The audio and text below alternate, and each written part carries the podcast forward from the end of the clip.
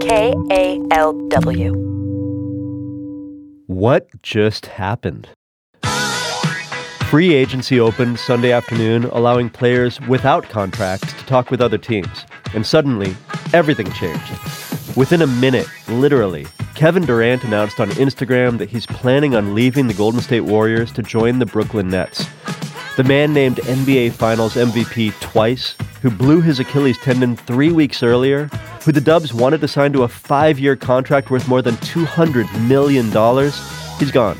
And the sports world went off on the Dubs run being over. Yes, it is, but they don't believe so. These dynasties never last as long as we think. I don't think the dynasty is over if you mean by dynasty that the same nucleus will win another champion. We know they're losing Kevin Durant to the Nets, but they're not sitting on their hands. They're not throwing in the towel. Not throwing in the towel. In fact, they picked up another All Star before the day was over guard D'Angelo Russell. And then everybody responded to that. D'Angelo Russell, who this doesn't seem to fit in what they're going to try and build for the future. But they, they could deal him by the trade deadline if Yes. they felt like Klay's on his way back. Right, because the Warriors dropped a bunch more money on injured splash brother Klay Thompson, which meant they had to let go of their other finals MVP, Andre Iguodala. I, I think that the Warriors did a tremendous job to salvage the situation. Everybody's bailing on the Warriors.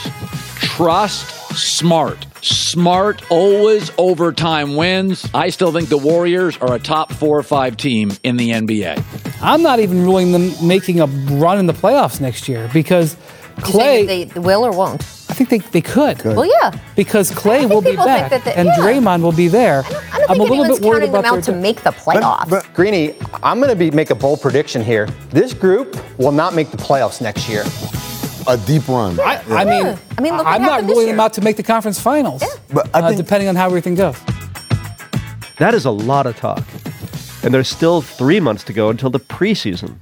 Time to turn down the noise, catch our breath, and think about the bigger picture beyond basketball.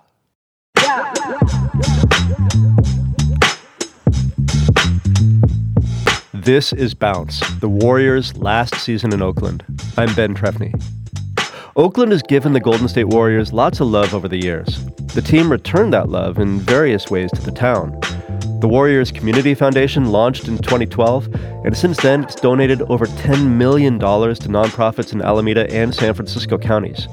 As the team packs up and moves to the other side of the Bay Bridge, some wonder if they'll take their charitable dollars with them. Janae Darden reports.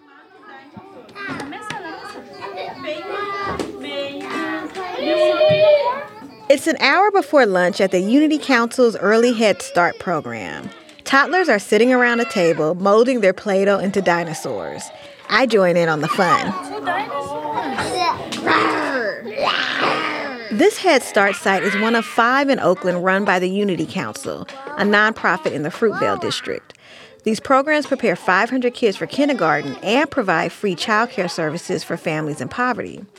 The center is in the same plaza as the Fruitvale BART station, literally one stop from where the Dubs play. Well, used to play. Guess who gave the Unity Council a grant for their Head Start programs? Oh, yeah. Warriors! Oh, yeah. That's good enough for me.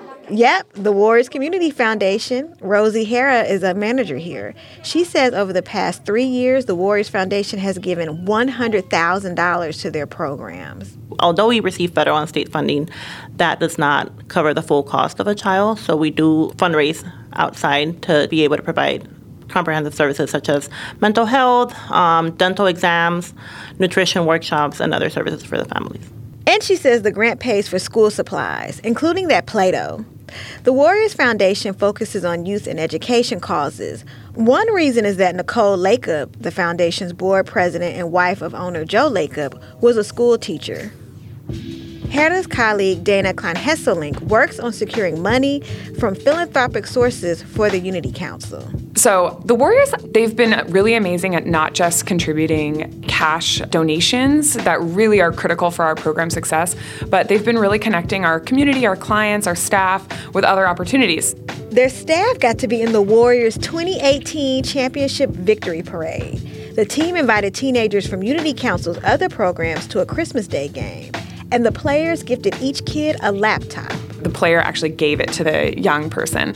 The Unity Council is waiting to hear back about their grant application status for next year, but this year the Dubs awarded them 35 grand. Although it costs millions to run this program, they say losing the Warriors donation could impact the kids and families they serve. Are you concerned that when they move they're going to take away some of the money? I, I'm not very concerned that they're going to take away some of the money. They've really indicated to us that although they are moving across the bay physically, they're really going to try and keep their philanthropic support spread evenly across the Bay Area. But what she's concerned about for the kids is what a lot of East Bay fans are concerned about transportation to the game. We have transportation issues at the Coliseum, let alone someplace where BART doesn't go. Well, BART does go to the Warriors' current headquarters in downtown Oakland. I meet Melanie Moore, the foundation's new executive director. I ask her what's going to happen to this space when they move. In fact, we're not leaving it at all. So, right now, um, we're at the Oakland practice facility. The headquarters has two floors. The first floor is where the team practices, and the second floor has offices. They have big plans for this place. As the team moves to Chase Center in the fall, this space will actually be remodeled. So the downstairs practice facility will turn into just an absolute state of the art basketball camps facility um, with all kinds of technology around keeping stats and helping young players get better. The foundation is partnering with Kaiser and renaming the headquarters Generation Thrive. The healthcare organization contributed $5 million as an initial investment on the project. Upstairs on Moore's office wall is the draft of a floor plan for the second level. We're actually going to be remodeling the space to turn it into a nonprofit accelerator. And so we know that a lot of nonprofits in the East Bay in particular, um, but also in San Francisco, um, are getting displaced just like a lot of families are getting displaced through high rents. This level would look like a modern office floor plan with an open kitchen and some meeting rooms and offices, even a wellness space for nonprofits. You may have been to the Impact Hub in Uptown Oakland. And so imagine a space like that that is focused around collaboration. So maybe you need to focus on financial sustainability 101. Develop your board. Maybe you need to develop your youth program to take it to the next level. We'll provide space, organizational consulting, um, opportunities for you know connecting with other nonprofits that are going to help you do that. But it's an accelerator program, more like a residency. Nonprofits can only stay temporarily, so it's not really a permanent solution for expensive office rents. But they'll be providing nonprofits with resources to help them grow. What are best practices? So, um, one thing we've heard is that, say, three month residency, too short. A year, maybe that's about right. So, when I say six months, it's really, you know, at this point, we're designing and we haven't tested yet. Moore says the Warriors Foundation has worked its way up to giving 1.5 million a year since it started. That doesn't sound like much for a franchise that according to Forbes is worth 3.5 billion dollars, the third most valuable in the NBA. Moore says the foundation is separate from the Warriors Corporation and their finances are distinct. So that 1.5 will continue to grow. So as we move to Chase Center and we continue to do more and more fundraising, they want to give more, but will they still support Oakland nonprofits? It is a worry that I know a lot of people have, and we hear that, you know, voiced. We've always had the both sides of the Bay focus because we are the Bay's team and, and we want to support organizations in the Western Addition as well as in the Tenderloin, as well as in East Oakland and West Oakland and the Fruitvale, et cetera. Moore says they've kept the donations between Alameda County and San Francisco pretty even every year.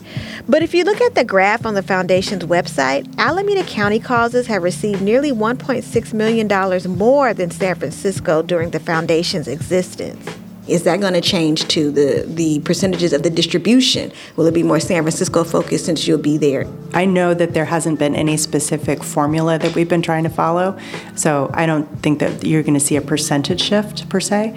Um, we'd love to get to know nonprofits in San Francisco as well as we know a lot of the nonprofits in the East Bay. And there are plans in store for San Francisco nonprofits, including a Generation Thrive at the Chase Center. So, outside of Chase Center, that whole area around the arena is called Thrive City. And at Thrive City, we're going to have a couple of storefronts that are Generation Thrive in San Francisco. Those spaces are not going to be office spaces per se, but they would be small event spaces for nonprofits. Two hands, two hands. The way we wash our hands, wash our hands, wash our hands. Back at the Head Start in East Oakland, the kids are cleaning up for lunch and then a nap. I think about when I was a kid growing up in this neighborhood with three professional sports teams just 10 minutes away. And on a whim, my family would go to the Coliseum for a game because it was close and affordable. These kids won't have that experience. I knew having that access was special, but now that it's gone, I have a deeper appreciation for what we had. That's Janae Darden.